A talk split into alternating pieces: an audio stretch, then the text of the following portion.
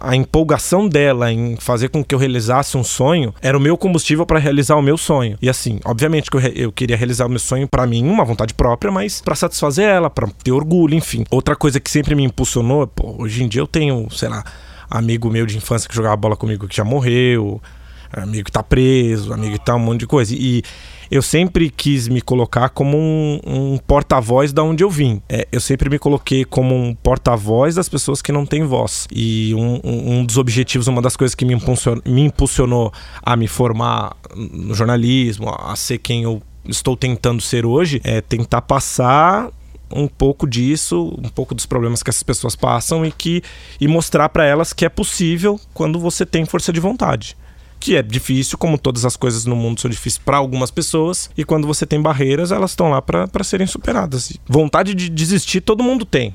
É, quem, quem fala que não tem é mentira. Mas são coisas passageiras e depende de quem está do seu lado também.